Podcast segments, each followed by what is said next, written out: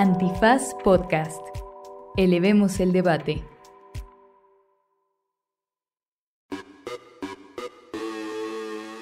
Buenos días, buenas tardes, buenas noches, bonita madrugada o cualquiera que sea la circunstancia en la que ustedes se encuentren dentro de esa amplísima dimensión a la que a veces le llamamos tiempo.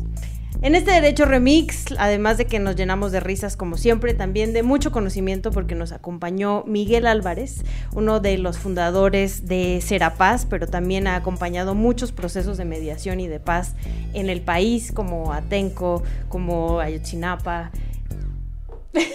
Y otros más. Y y otros otros más, más. sí. No les miento cuando les digo que esta es una masterclass de historia de movimientos sociales en México y que si están interesados en estos temas lo van a disfrutar un montón y si no están interesados en estos temas van a aprender muchísimo, que de verdad esta conversación vale un montón la pena. Así que quédense para que disfruten de esta generosísima conversación con Miguel Álvarez, un referente de muchos de los temas que han permitido que este país no se nos destartale más de lo destartalado que ya está el cabrón en esto que es. Derecho, Remix. Divulgación jurídica para quienes saben reír. Con Ixel Cisneros, Miguel Pulido y Andrés Torres Checa. Derecho Remix.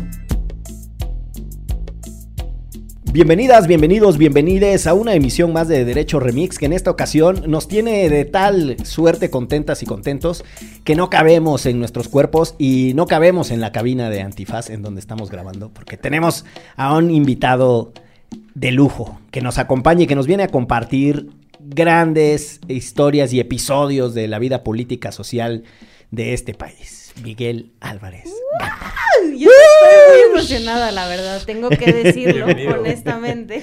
Ahí ya escucharon el entusiasmo de Ixel Cisneros Soltero y por ahí la vocecilla de Andrés Alfredo Torcheca y su servidor Miguel Pulido, que estamos aquí tratando de conducir esta conversación con un gigante del análisis político sociocultural de este recochino país con todas las cosas que le pasan. Pero bueno, estamos aquí con, con Miguel eh, Álvarez. ¿Por qué te emocionas tanto, Ixel? Cuéntanos. Híjole, porque admiro mucho el trabajo de Miguel, admiro mucho el trabajo que hacen en Serapaz y además creo que mm, todo lo que han hecho desde ese espacio para los movimientos sociales, para mediar con el Estado en momentos súper difíciles, pues es como históricamente muchas de las luchas vienen de ahí, pues, ¿no? Entonces, mm, más allá de mi cercanía, ¿no? Mi papá y, y toda la bola de, revolto- de revoltosos del, del entonces, este, me parece chidísimo, pues, escuchar a alguien como Miguel que tiene toda la vida haciendo esto y que muchos de los movimientos sociales, este, han pasado por sus oídos, por sus manos, por su mente.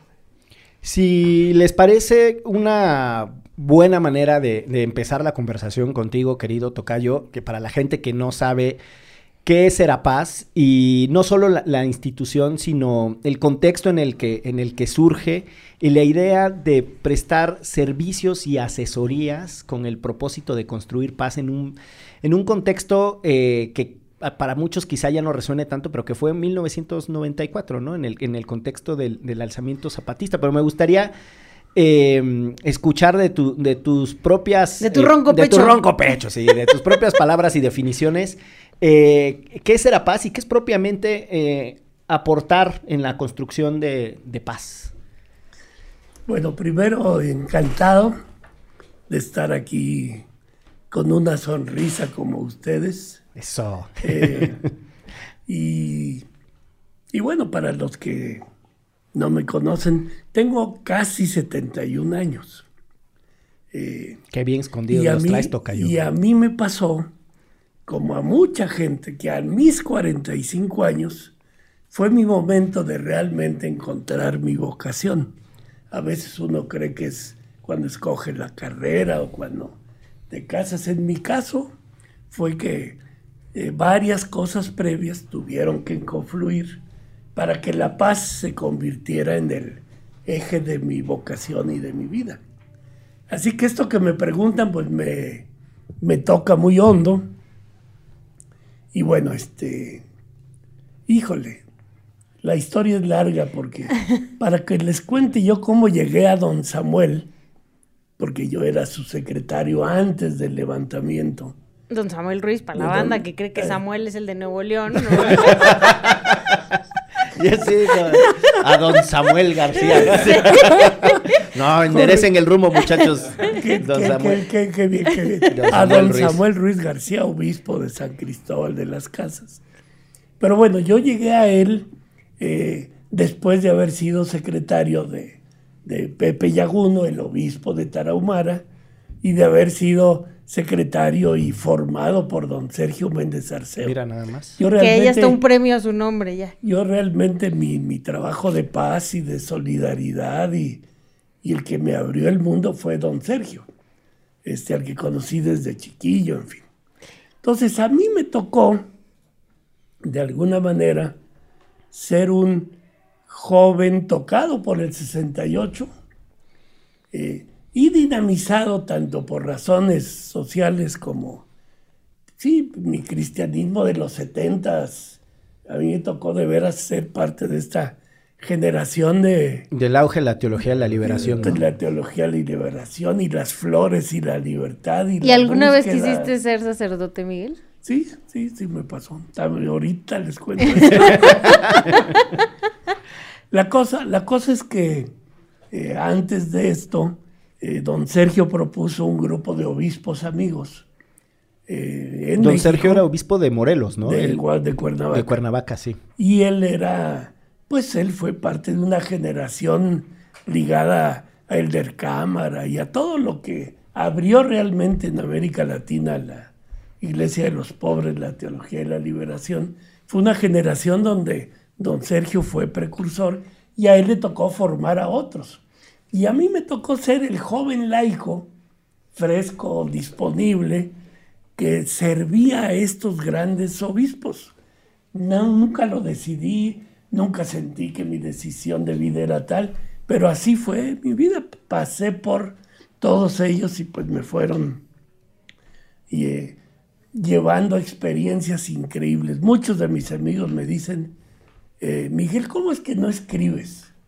Este, y bueno, les cuento que esta va a ser la primera vez que me voy a animar a contar en público cosas que no me animo. ¡Eh, qué Mira. chido! Ay, aquí está mi esposa presente, hay cosas Uh, que ah. ni a mi familia les he contado, porque siento que no es mi patrimonio, no son mías, me tocó ser testigo de historias de otros, en fin, y bueno, me, tocó vivir muchas cosas padres previas a mi relación con don Samuel, y yo ya había vivido en San Cristóbal, recién casados nos fuimos para allá, y bueno. eh, la diócesis precursora de toda esta convicción de que los indígenas tendrían que ser sujetos no solo de la sociedad, sino de su iglesia, generó un proceso de despertar. Pero yo estoy convencido, y así yo lo hablaba entonces, que la iglesia por más buena voluntad no puede conducir la lógica política, no le toca, su identidad es otra. Y entonces eh, la diócesis propició un fenómeno de despertar popular que ya no podía conducir. Y entonces llegaron en el número de propuestas políticas a conectarse con este despertar comunitario que propició la diócesis. Y entre las muchas que llegaron, muchas que llegaron, fue el ZLN, este grupo que hoy vive en crisis precisamente porque en el origen fue una propuesta de izquierda no indígena eh, que llegó y se tocó con lo indígena y se fracturó. Una que es la dominante que sigue dejándose llevar por lo indígena y la autonomía y demás, y otra que vuelve a decir lo indígena no contiene todo el proyecto revolucionario, y esa es la división que hoy, que hoy tienen, pero explicada, porque llegan en 83 y sucede este momento en que las comunidades, las comunidades golpeadas se preguntaban por su derecho a defenderse y no quedar siempre golpeadas. Y bueno, y esto fue esa parte de diálogo diocesano político que marca mi, mi llegada a Chiapas. A mí me tocó siempre ese Con puente. un, con un pie aquí y otro allá. Exactamente. Este, y no necesariamente con la propuesta que yo llevaba, sino siempre me ha tocado más bien propiciar puentes con propuestas de otros y los sujetos. Pero bueno, eh, Como cosa mediador. es- sí, sí. Cosa que yo no sabía ni nombraba hasta que sucede el alzamiento y la CONAI, que yo descubro el nombre de lo que era mi, mi identidad tejedora y de puente y demás. Pero Pa- bueno. Para quienes no sepan a qué se refiere Miguel con la CONAI, es en el contexto del alzamiento zapatista surge esta idea de la Comisión Nacional de Intermediación, que además tenía desde la perspectiva jurídica muchas complejidades porque el gobierno mexicano, que concretamente el de Carlos Salinas, no le reconocía como tal la beligerancia para poder entonces acudir a los instrumentos legales que te permite, exacto, la mediación desde la lógica de beligerancia, pero creo que fueron suficientemente todos los actores involucrados en el, en el contexto del conflicto creativos para encontrar soluciones. Y corrígeme, Miguel, porque tú viviste eso muy de cerca. Lo, lo primero que surge ahí son los diálogos de catedral, ¿no? Este, convocados por don Samuel Ruiz. Sí. No, y mira, de veras que solo platicar esta parte valdría la pena Un podcast un, un completo. programa completo de qué estuvo en juego, qué pasó, por qué. Porque, bueno, desde 93 ya empezaba el sonido del agua de que algo iba a pasar. Era clandestino, pero ya, ya. Algo viene, algo Y viene. había dos frases que decían, una es que ya van a ser la fiesta del pueblo. Le llamaban la fiesta Ay, del nanita. pueblo. Y otra es que ya iba a llegar, le ponían un nombre pastoral o religioso, ya iba a nacer, no me acuerdo ahorita cómo era la frase, pero... Alguien iba a entonces nacer. don, don Samuel, ya desde 93, a cuatro gentes de su equipo, nos fue preparando a... Ahí viene "Está- algo. Estemos pendientes. Ahí viene. Y a mí el primero de enero Justo, de ¿dónde 94, andabas? primero Pepe Álvarez y Casa y luego don Samuel a las 3 de la mañana. Miguelito, ¿te acuerdas que te pedí que estuviéramos pendientes por si pasara al- algo que no sabíamos cuándo ni cómo? Sí. Asómate a tu ventana. Pues, ya- pues ya pasó. Vente. Y así cambió, cambió mi vida y, y viviendo en México con mi familia. Yo acabé viviendo prácticamente en la casa de don Samuel muchos años.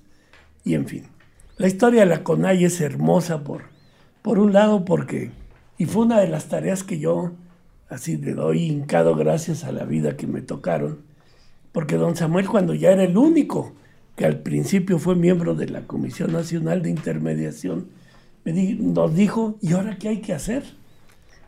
No, no, sé que no basta que me den la confianza, ¿qué, qué se hace? Entonces yo fui a una gira por toda América Latina a entrevistar obispos mediadores, desde Guatemala, Brasil, Argentina, etc. Y regresé con lecciones que don Samuel vivió como tal. Por eso la CONAI no solo era una nueva experiencia chiapaneca ni mexicana, sino muy latinoamericana. Pero en fin, y hubo cuatro formatos de diálogo. El primero fueron los diálogos de catedral, que entró en crisis, luego el de San Andrés, que fue el De más San Andrés conocido. Que sí se alcanza a firmar. acuerdos, Que ese fue el tercero, después de que entró en crisis otro, en 95, antes de que el 9 de febrero, violando acuerdos, el ejército y la procuraduría entraron a la zona gris. Por eso, para los que no tengan detalle, en México hoy, por ejemplo, tiene una oficina permanente eh, el Comité Internacional de la Cruz Roja, que es un mecanismo de los convenios de Ginebra para conflictos armados. Él entra y sigue en México porque aquí formalmente sigue habiendo un estatus de un conflicto armado interno, no resuelto, que no ha replicado militarmente. La oficina del alto comisionado de la ONU, que era un sueño de sociedad civil, se instala después del conflicto en Chiapas. Muchos cambios que el Estado siempre traslada al terreno que le conviene, en este caso a lo político, electoral y partidista. Mucha de la fuerza del empuje indígena de cambio lo trasladó, vaya, el INE surge en 94 para canalizar parte de la energía que los ahí. indígenas iban mucho más allá De la parte que lo electoral. electoral. Ajá. Pero en fin, total. eh, y el papel del ejército, yo estoy convencido que el ejército salió de, las, de los cuarteles desde 94, 95 y, y que hoy esta militarización que, que vivimos no es solo eh, gratuidad de la 4T. Para mí hay, y Chiapas es un epicentro que explica muchas cosas que siguen sucediendo en México. Este, y no solo de lo indígena, de la crisis de Estado, en fin. Miguel, cómo era sentarse en esos espacios? ¿no? O sea, yo me acuerdo, eh, porque siempre platico con, con, una amiga que conoces muy bien, con Citlali Hernández, que muchas personas allá afuera no sé, o sea, como que no les hemos sabido contar la parte chida de los movimientos sociales, como esta adrenalina en la cual estás ahí adentro, estás sentada. O sea, yo, por ejemplo, me acuerdo mucho una vez en Atenco, em, cuando América del Valle andaba a salto de mata, que yo estaba en el departamento de mi papá y me dijeron como, no, está ahí arriba en otro departamento en una reunión y subo y abro la puerta y lo primero que veo es América y yo así de, oh, oh, oh, creo que no debería estar viendo esto, ¿no? Entonces cierras y te vas, pero esta adrenalina de las, o sea, el sigilo, de la emoción, de que estás en contra del Estado, en tu caso como tendiendo puentes, ¿cómo lo vivías? Me encanta la pregunta. Del paquete anterior yo diría dejémoslo abierto hay temas vivos este, que se han movido y replicado, en fin. Pero esto que dices es, creo, más profundo, porque yo estoy convencido que, como en Europa y como en el primer mundo y como en la las colonias, seguimos viviendo una visión de Estado y de régimen político que considera que lo público y lo político es patrimonio reservado a gobiernos y partidos. Y que los actores eh, únicos capaces de encargarse de eso son los actores estrictamente políticos. Y sin embargo en el mundo y en América Latina, la realidad ha sido que las sociedades, los pueblos, han generado otro tipo de actores para enfrentar sus necesidades, problemáticas, alternativas, derechos, sueños, de maneras que no les decidan desde arriba gobierno y partidos. Y yo estoy convencido que, al menos para mí en México, el 68 y toda la primavera de los 70 fue que en México aparecieron nuevos sujetos no reconocidos. Y yo ahí distinguiría, uno es movimientos sociales, aquellos que vienen más de abajo de las estructuras productivas, obreros, campesinos, indígenas, etc. Y que generaron coordinaciones y generaron eh, propuestas y movilizaciones. Y luego surgieron otros actores que no eran ni universidad, ni partido, ni iglesias, que fueron estas organizaciones no gubernamentales, que empezaron eh, a ser figuras más chiquitas, frescas, dinámicas, a ser servidoras de esos movimientos. Yo creo que la primera generación de ONGs en México fue naturalmente ligada a los movimientos. Ya luego hubo cambios y partidos encontraron que había un actor ahí creíble, que había cooperación, que había recursos. Eh, Fox en gran parte fue el que los utiliza básicamente. Y entonces ahora surgieron nuevos actores de sociedad civil, aunque ahí yo distinguiría los rostros de los nuevos actores sociales, mujeres, jóvenes, LGBTI y demás, en fin, eh, las trabajadores de la cultura, de la... fueron saliendo rostros diversos de los movimientos sociales este, más tradicionales. Eh, más tradicionales. Y luego surgieron nuevos actores más urbanos para hacerse cargo de políticas públicas. Entonces hoy hay un abanico de nuevos actores que los gobiernos y los partidos no entienden. Hoy es más visible que la 4B que la 4T no nos entiende. Me gustó 4B. Sí, a mí también. pero, pero más allá de que no nos entienda, para mí la pregunta es, ¿quién es el sujeto de los cambios? Y yo estoy convencido que no puede ser el gobierno, como lo cree la 4D. Este, Vamos a acabar en la, en la 4. La 4Z. porque reproducen el esquema vertical de arriba abajo, donde arriba está la propuesta y el programa, claro. y abajo los beneficiarios. Y los movimientos sociales y la teología de la liberación y el zapatismo son la historia en México de procesos y alternativas que vienen de abajo. Perdón que te interrumpa, pero pueden como encontrar un balance cuando la estructura de ambos es completamente distinta. O sea, tú lo mencionas, el gobierno y, y la 4C eh, tiene esta lógica vertical que responde a una estructura jerárquica bien delimitada, que también tiene como dependencias, funcionamientos, horizontes en elecciones, etcétera. Y los movimientos más de base, por llamarlos, pues son más caóticos, más horizontales, más focalizados y tienen pues intereses distintos, opuestos incluso. ¿Cómo pueden coexistir o están condenados a, a chocar eternamente? Muy buen punto. Mira, yo creo que contradicciones secundarias siempre hay. De hecho, entre los movimientos sociales que al principio veían a las ONGs con sus, como sus aliadas, ahora las ONGs que se han convertido en sujeto con voz propia, con propuesta propia, financiamiento, ya hay tensiones ahí Claro. de, de que, que tú me sustituyes, tú hablas por mí, captas el financiamiento que era para mí, hay mucha tensión ahí.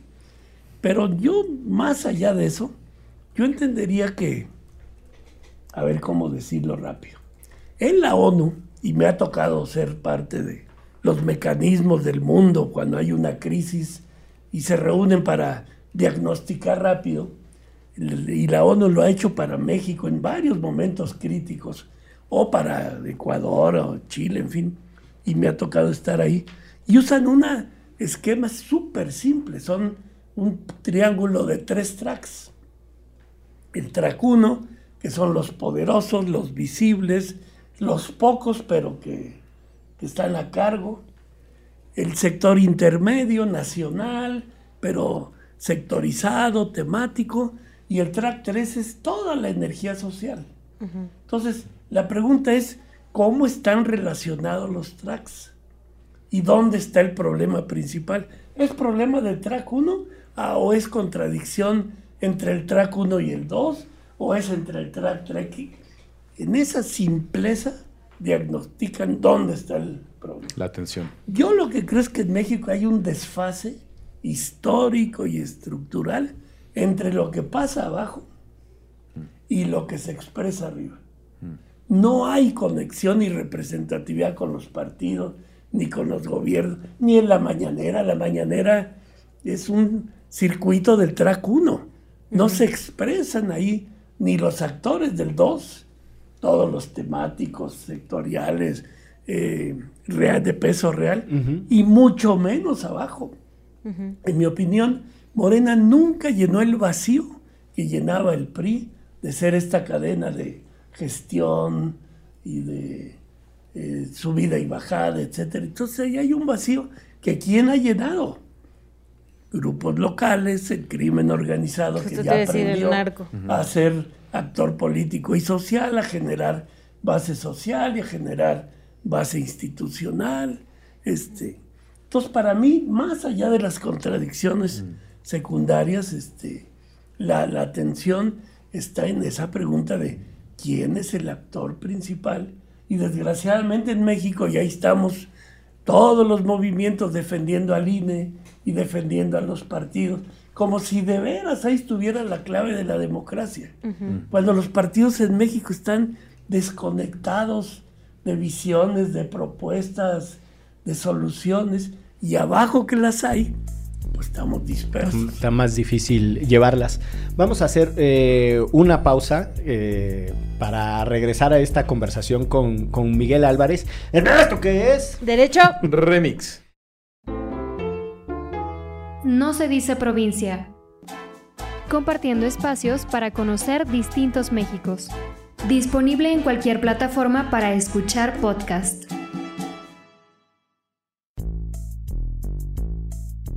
Regresamos a Derecho Remix. Estamos con Miguel Álvarez, eh, que a mí me da mucha emoción estar con No, Miguel Álvarez. Yo además eh, debo decir que mucho de mi proceso de formación política sucedió eh, muy cerca de Miguel y de Lolis y era yo jovencillo por ahí del año del 2002, 2003 cuando, también. cuando los conocí. ¿Tú tenías qué, cabrón? 10 años, jovencillo. Sí.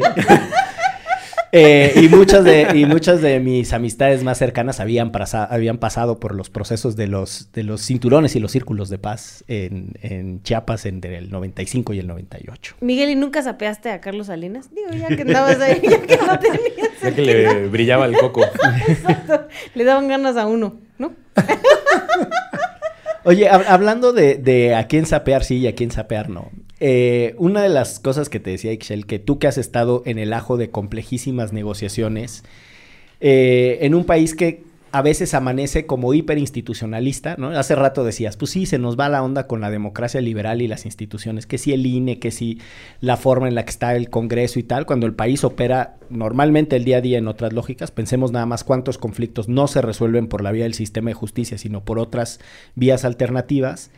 Y parte de eso es lo que me parece fascinante del trabajo que han hecho ustedes en Serapaz, porque al final convocan a la institucionalidad a participar en espacios que netamente son alternativos, o sea, no tienen, en, en su dimensión política están los actores que tienen el poder formal y el actor que los desafía.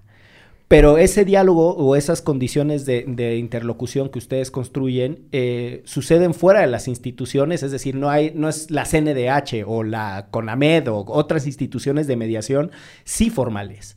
Lo que ustedes hacen son procesos de diálogo entre actores que se reconocen recíprocamente, ¿no? Y que además muchas veces ni siquiera quieren sentarse a la mesa. O que además no siempre se sabe públicamente que están hablando.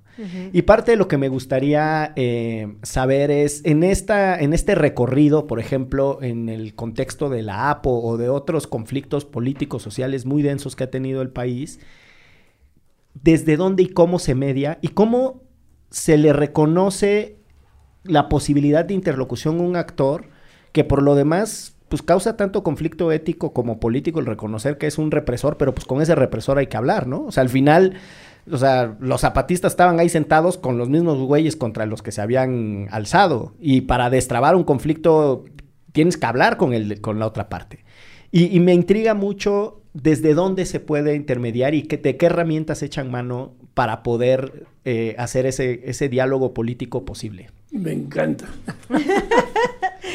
A ver, este. Primero, Serapaz surge eh, en apoyo de la CONAI, de la Comisión Nacional de Intermediación, como eh, instrumento jurídico y fiscal para el financiamiento de la CONAI. Eh, la CONAI termina en 98, eh, se acordó vía Serapaz, que ya este, funcionaba, mantener tareas discretas. Pero bueno, cuando en 2001 ya truena el proceso de diálogo, ahí la... ¿Quién la era? Luis H. Álvarez, ¿no? El, el comisionado. En todo eso y cuando la ley Cuando la ley, sí. Cuando Cuando, la manda- reforma- cuando mandan los acuerdos y luego no y defienden. la marcha al color de la Exacto. tierra y que no cumple el Congreso, ahí marca ya el, El la quiebre. crisis del proceso cuando el Estado no cumple acuerdos firmados, en fin. Eh, entonces ahí la primera parte fue no terminemos era paz, no la dejemos limitada a Chiapas. ¿Por qué no trasladamos lo que aprendimos en Chiapas a otros conflictos? Sin querer, esta frase tan sencilla dicha en el año 2000 nos hizo pioneros, porque antes la paz era algo que se entendía más para conflicto armado, violencia mayor, y de repente esto de no esperemos a que crezca la violencia para que aplique la lógica de paz que va a las causas, a generar interlocución, a que el actor débil pueda crecer para exponer su propuesta y no solo para solicitar esta idea de la ventanilla, Sí. de que no te pares al formato que te imponen porque adentro deciden, pon una mesa donde seas parte y con la desconfianza brutal que había aquí, que hay todavía aquí en México a, a dialogar porque el grande y poderoso se cree que te gana. Entonces esta idea de traslademos a La lógica de paz a los conflictos sociales nos hizo eh, además ser actores de la dinámica internacional. Y entonces el caso mexicano y zapatista y de mediación empezó a ser muy atractivo por cómo habíamos conectado todo eso, pero bueno. Eh, pero a tu pregunta yo diría, este, ingredientes. Uno, un principio de don Samuel que es una maravilla. Él dijo, con los pobres, aunque se equivoquen. Mira tú. Ellos, si de veras ellos son el sujeto, este, fortalezcamos su capacidad de decidir y nosotros de acompañar, no de dirigir. Y eso para mí es el principio fundamental. Me están oyendo un montón que andan por ahí. O sea, una auténtica retaguardia. Un auténtico acompañamiento estratégico que no dirige y que respeta y que si hace cosas que no te gustan, se lo dices, o, pero, pero no le impones, tu decisión. Por eso que esta claridad de quién es el sujeto es, es clave uno. Eh, clave dos, eh, este aprender a ser parte con diagnóstico, con proyectos, no solo qué no quieres, sino qué si quieres, qué propones, conviértelo en una agenda, conviértelo en un... Fíjate, hago un paréntesis, de esas lecciones que les cuento que me traje en 94, hubo dos que no solo fueron clave en Chiapas, sino que son claves en esto de qué hacemos ahora. Y una era, cuando los pueblos no son capaces de convertir su proyecto histórico y su sueño en una agenda concreta que puedan discutir y proponer, el Estado llena el vacío. Te presenta su propia agenda y ahí te viste. Eh, el EZ en, en, los diálogos de catedral, cuando se abrió la mesa de, de la agenda, el EZ, en una intervención que duró un minuto, dijo los 13 temas de, su declaración de guerra, paz, tierra, libertad, autonomía, ta, ta, ta. Y se cayó. Y el Estado dijo, pido receso, mañana respondo. Y al otro día llegó Camacho con una propuesta de carreteras, hospitales, clínicas, aulas.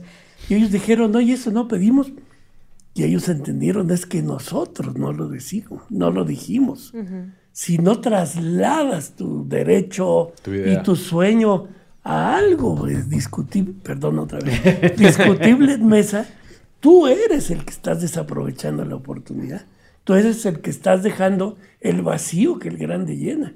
Y el otra, la otra lección de 15 que eran era cuando los movimientos y pueblos no saben discutir y proponer reglas y procedimientos.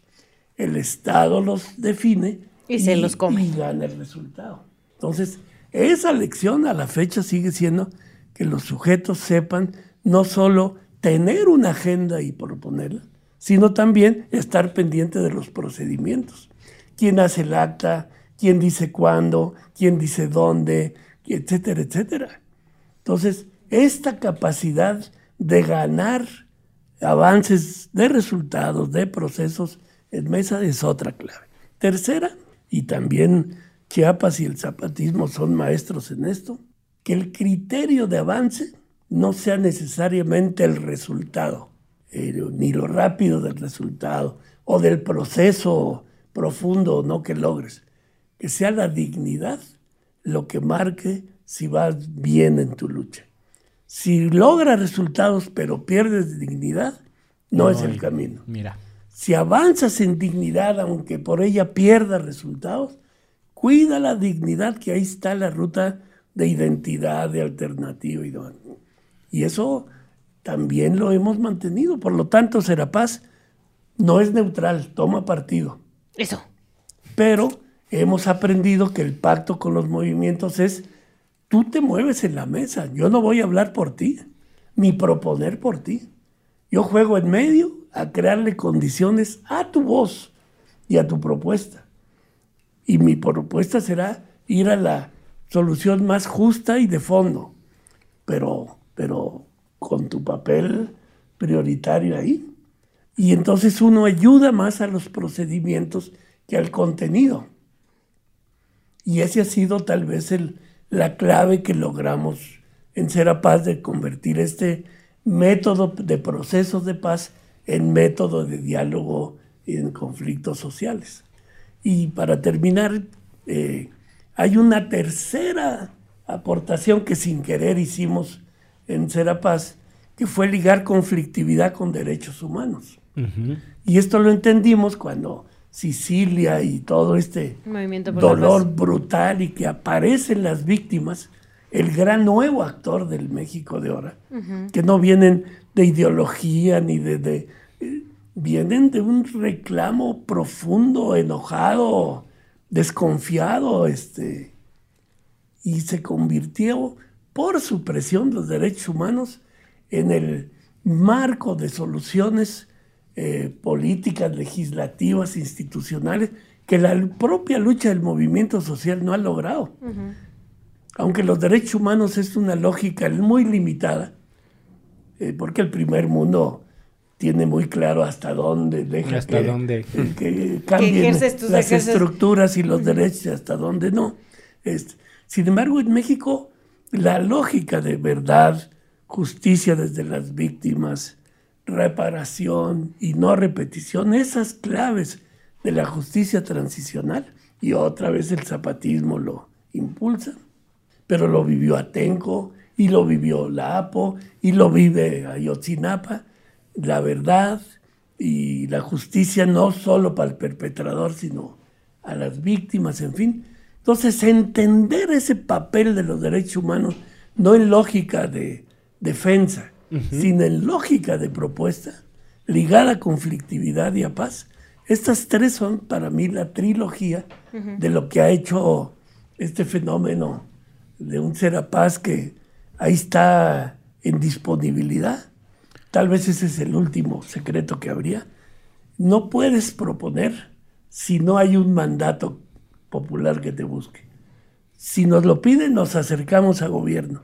Si nos lo pide el gobierno, no aceptamos un servicio hacia los movimientos. Es siempre desde los movimientos y hablando con ellos. Lo necesitas, lo hacemos, si no. Yo, yo siento que hemos perdido la capacidad de diálogo en general con diferentes actores, que por supuesto quienes trabajan en espacios como Serapaz u otros lugares específicos, pues lo tienen cosa constante y presente en su, en su cotidianidad. Pero creo que en general hemos perdido la capacidad de dialogar con, con el otro que es distinto y lo que ese nos puede aportar para entender la complejidad de dónde estamos viviendo, etc. Y en ese sentido me gustaría preguntarte como ¿Qué tan importante sería para ti en tu valoración del México que hoy vivimos el poder empezar a establecer diálogos con el crimen organizado? Como para poder llegar a estos pilares de verdad, justicia, reparación o repetición, entendiendo que a veces por alcanzar uno a lo mejor no alcanzas los demás, ¿no? A lo mejor por alcanzar el de verdad no alcanzas el de, no sé, el de justicia, el de no repetición, el de reparación y que, bueno, ahí hay experiencias mundiales que han apostado más por uno que por otro. Yo siento que es un, es un tema incómodo, pero sí creo que el crimen organizado tiene las respuestas de muchos de los procesos que estamos reclamándole al Estado. Y no sé qué tanto estamos dispuestos como sociedad a hablar con ellos y no sé qué reflexiones tienes tú al respecto. Híjole, muy buen punto. Híjole, tú dijiste que ibas a hablar. a, eso vino, a eso vino. A ver, este, se me ocurren tres elementos. Uno, yo estoy convencido que desde las Torres Gemelas y a impulso de Bush y del imperio, la paz se ha limitado al criterio de la seguridad. Y todo el paradigma de la paz ligado a justicia, etcétera, etcétera, eh, quedó debilitado. Si a esto le sumamos que el sistema no es cierto que evita la violencia, sino más bien que hay, aprendió a utilizarla, la administra. a administrarla, a propiciarla, a fabricar las armas, etcétera, etcétera. Eh, es un hecho que hoy hay un gran tema en esto de cuál es hoy el concepto y el paradigma viable de paz, que no sea solo el de seguridad. Y ahí hay un reto que tenemos enorme y no hemos logrado pesar en hacer esta clarificación. Y aquí en México, digo, no hay semana que no salga alguien eh, desfilando de blanco, gritando por la paz, queriendo detrás seguridad y en el mundo. Segundo reto, yo creo que no hemos sabido en México y me, me, preocupa porque es algo que sí me, nos preocupa y nos tocaba, caracterizar bien cómo se llama el momento que vive México, que incluye el conflicto armado no resuelto en Chiapas, que incluye un conflicto armado de nuevo tipo, como el que muchos consideran que México vive con el crimen organizado, que ya no es menor, que es mayor, que hay una estrategia de Estado y todo un empaque de batalla por todos lados, aunque el discurso vaya por otro lado. Y aquí no nos hemos logrado concertar a que esta es una tarea de caracterización. Y tercero, al no haber eso, creo que somos una iniciativa alternativa débil frente al qué hacer. No hemos logrado posicionar una visión narrativa, concepto, propuesta eh, que tenga peso. Entonces, eso incluye la pregunta de qué hacemos con un actor ilícito, pero real. Que en otros procesos de paz en el mundo, la clave ha sido haberles encontrado una ruta de llevarlos a un terreno en donde ellos actúan no hay control. Entonces la lógica es llevarlos a un terreno donde puedan operar algunas reglas eh, conjuntas que, que bajen la dinámica. Aquí no nos hemos atrevido. Y el obispo de Chilpancingo, este, don Salvador, es el único que se anima y, y lo dejan solo. Ni iglesia, ni Estado, ni constructores de paz nos la hemos jugado. Yo te estoy reconociendo que aquí hay una debilidad nuestra de caracterización y de estrategia. No, y entender que el actor va a variar mucho dependiendo cuándo lo analices en el tiempo o cuándo lo analices en la geografía, ¿no? No es lo mismo el crimen organizado de los Zetas en Veracruz, a el crimen organizado del cártel Jalisco Nueva Generación en Veracruz, ¿no? Entonces, eso también hace muy difícil poder tener y poder presentar a un actor como el actor con el que vas a poder dialogar, porque las lógicas internas de, este, de estas células criminales cambian mucho. Entonces, lo hace difícil, pero sí siento que, no sé, o sea, creo que hay países como, como Colombia que han estado intentando erráticamente y a veces dan pasitos adelante y luego 20 para atrás. Eh, de ver cómo acercarse, acercarse a estos actores, porque pues sí, en ellos están las respuestas de muchos de los problemas que tenemos. Y bien dices Colombia, yo, yo creo que Colombia es la fuente de luminosidad, de veras de, de, experiencias, búsquedas. Allá el narco se convirtió en paramilitar y desde ahí hizo acción política. Y ahí fue el digamos, el rasgo con el que pudieron tener interlocución. Acá no hay todavía ese rasgo de dónde, de dónde asir una argumentación ética, jurídica, política para... Entonces, esa dispersión y esa violencia hace que en alguna discusión de este tema hace poco se decía, tal vez la ruta debería empezar por los políticos y los partidos aliados, los que cobijan, los que son débiles ante el crecimiento. Ahí hay claves de qué hacer, pero como son parte de la impunidad, parte de la corrupción, este, no se da. Pero sí, sí, yo coincidiría y hay un tema grave para construcción de paz.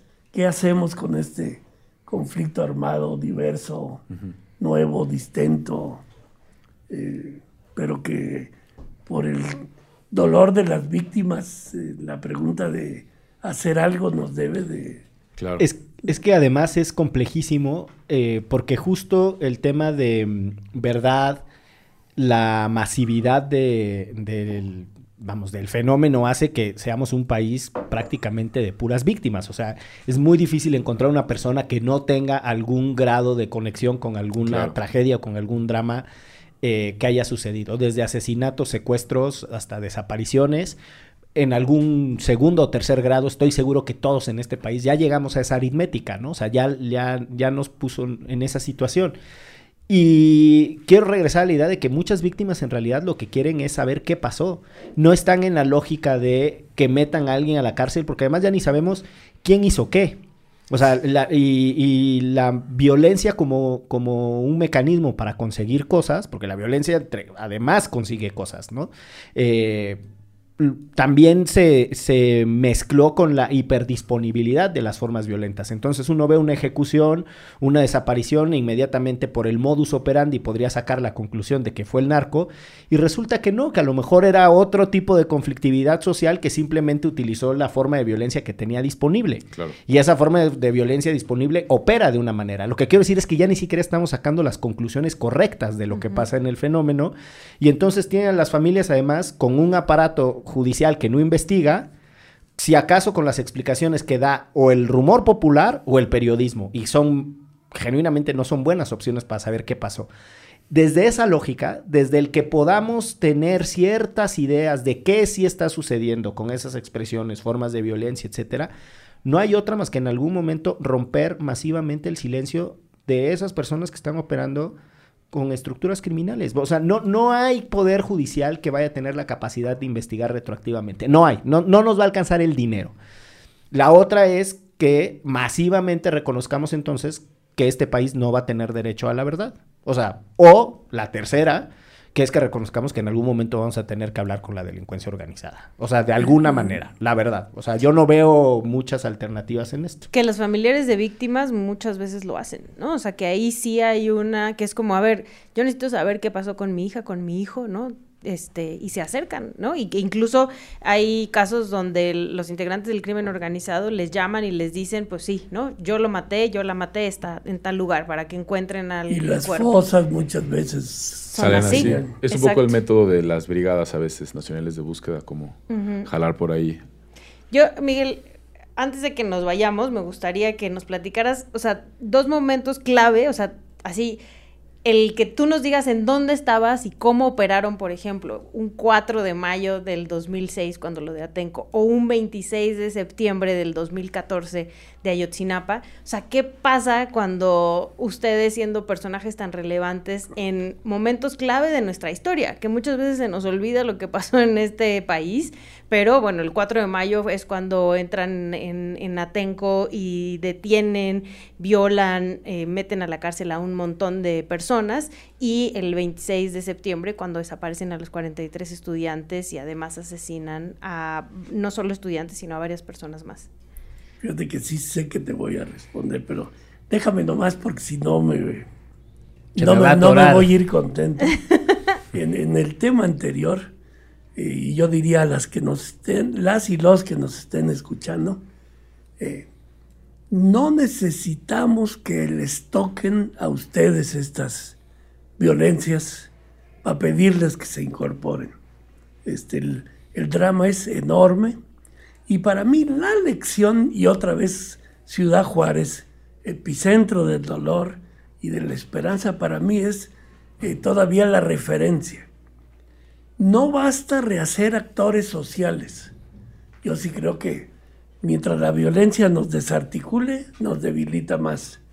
No siendo prudentes, pero no perdamos nuestras identidades ni nuestros tejidos. Segundo, eh, no traslademos nuestra identidad, yo creo que fue parte del error en Michoacán y otros lados, de que los mejores ciudadanos acabaron convertidos en policías para dar una batalla de fuerza en donde no era su terreno. Uh -huh. Es mejor que en cada región o localidad se pongan de pie las experiencias orgánicas y culturales colectivas y yo ahí sí creo que el que surjan eh, eh, expresiones civiles, ciudadanas, más civiles, eh, es clave para que haya un entramado que evite los vacíos que, que aprovechan más la, los actores de violencia. Sin, sin estos rostros participativos, ciudadanos, articulados, yo no veo cómo el Estado y las fuerzas vayan a resolver.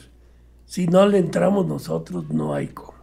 Y sobre esta base, yo te diría la pregunta, Isel, este, en mi caso, híjole, me hiciste recordar, creo que, mira, por ejemplo, cuando los altermundistas en la represión de en Guadalajara, La de Jalisco, ajá. y cuando las de Cancún y estaba todo así, en los momentos de, de tensión y represión, por ejemplo, estaban por des- desalojar a todos los chavos anarcos que estaban ahí en el Parque Reforma. Se me ocurrió meterme al cerco y me metí con los chavos. Y ya estando ahí dije, ay cabrón, ¿y ahora, ¿Y ahora qué hago aquí, ¿ahora no? qué hago este? Y entonces ya propuse, oye, hagamos una reunión de las jefaturas de los colectivos y entonces ya una propuesta. Entonces ya puenteamos a que se les dejara y no se les... En fin. Y en Atenco yo diría la palabra es presencia. Estar ahí cerca de los movimientos para que cuando sucede el detonador pueda haber la confianza de, legitimidad. de que te pidan el mandato o te lo expresen, o hay una legitimidad de cercanía para que hagas una acción.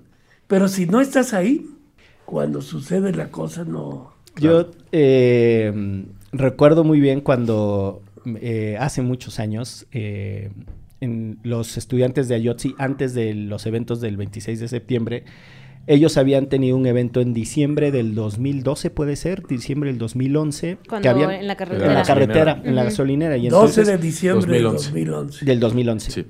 Y entonces eh, estaba, mu- estaba muy dura la cosa y Miguel me invitó a una comisión de diálogo y de mediación con, entre los estudiantes y el gobierno de, de Guerrero. Y mm, uno, es bien complicado participar en esos espacios desde la función de intermediación. Estaba, además estaba Adolfo Gili, este, o sea, yo con personas que toda mi vida había leído en el periódico y yo ahí en la pinche comisión, ¿no? Este, así como, además el único menor de 35 años, todos los demás de, del doble de 35 para arriba. Bueno, y... El ¿Qué? doble de 35 para arriba. Pues que estaba Gili, que ya tenía sus años en ese entonces. Eh, pero una de las cosas, a propósito de esto que decías de estar cerca de los movimientos, yo me acuerdo que a los chavos de aquel entonces de Ayotzi les conflictuaba mucho el- las, o sea, como los procedimientos de mediación. Porque decían, no, pero nosotros nunca vamos a hablar con el gobierno. Y era, pues entonces esto no tiene ningún sentido, ¿no? O sea, en algún momento van a tener que hablar. Escoger lo que ustedes quieran, que no les cierren las escuelas, que no sé cuál, tal, tal, tal, ¿no? Como las explicaciones de qué era lo que tenían que, que conseguir del procedimiento pero la legitimidad de los actores y la, y la legitimidad del proceso los hacía decir, bueno, apostamos, ¿no? Y estuvimos no sé cuántos pinches meses en esos diálogos y negociaciones con los estudiantes. Yo ya no fui a la, a la última sesión en la que cerraron en Chilpancingo, pero ya se logró destrabar en algo la conflictividad con los chavos. Y fíjate qué bueno que te acuerdas de, o que en este espacio lo recuerdas. Efectivamente mataron a dos y los chavos no querían hablar con gobierno del Estado y querían reclamar la agenda política y la agenda educativa. Eran tres cosas, que cancelaran las órdenes de aprehensión, la agenda política y el financiamiento de la escuela porque no iban a abrir nueva convocatoria. Eh, todo ese lío de la... En fin, que siempre les quieren cerrar, Sí, ajá, las siempre les normales. quieren cerrar las normales. Y, y la clave fue una, proponerles una comisión, que no era Serapaz solo, y generalmente hacemos eso, proponer comisiones con otros actores más, y distinguir la agenda política con gobierno federal de la agenda educativa con gobierno del Estado. Entonces ellos aceptaron y hubo mesas en donde participaron con gobierno federal y en cambio trasladaron su confianza que nosotros no reuniéramos con gobierno del Estado para avanzar. Siempre, yo sí diría, estando de acuerdo con lo que dice, los movimientos se acercan a las mesas con temor, con apuesta táctica.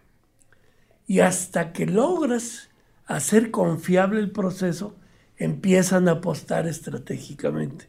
Pero hay ciclos, atenco, desde el principio estamos ahí, y los ciclos que ha habido de acercamiento y distancia y de cambios de agenda y de etcétera son enormes.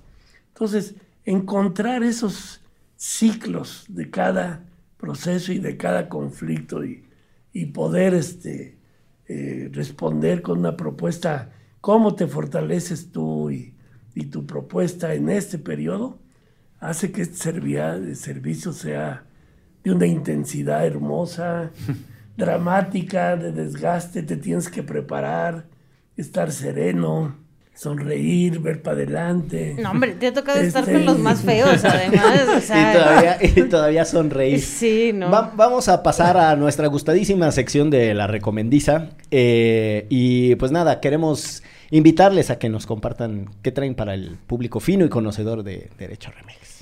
Yo siempre recomiendo este podcast, este, pero la verdad, eh, en este contexto todavía con más ganas, por favor escuchen las raras, este, historias de libertad, que son justo historias de América Latina, de problemas sociales y que se cuentan por medio de historias y de personajes. Y hay uno específicamente, el de Inti Arcos, que se llama descripción, que se llama, eh, espera, eh, Abuelo del Bosque, que mm, habla justo sobre una un, un chico que regresa, bueno, ya no tan chico, pero que regresa este, a Ecuador cuando viene todo lo de las mineras.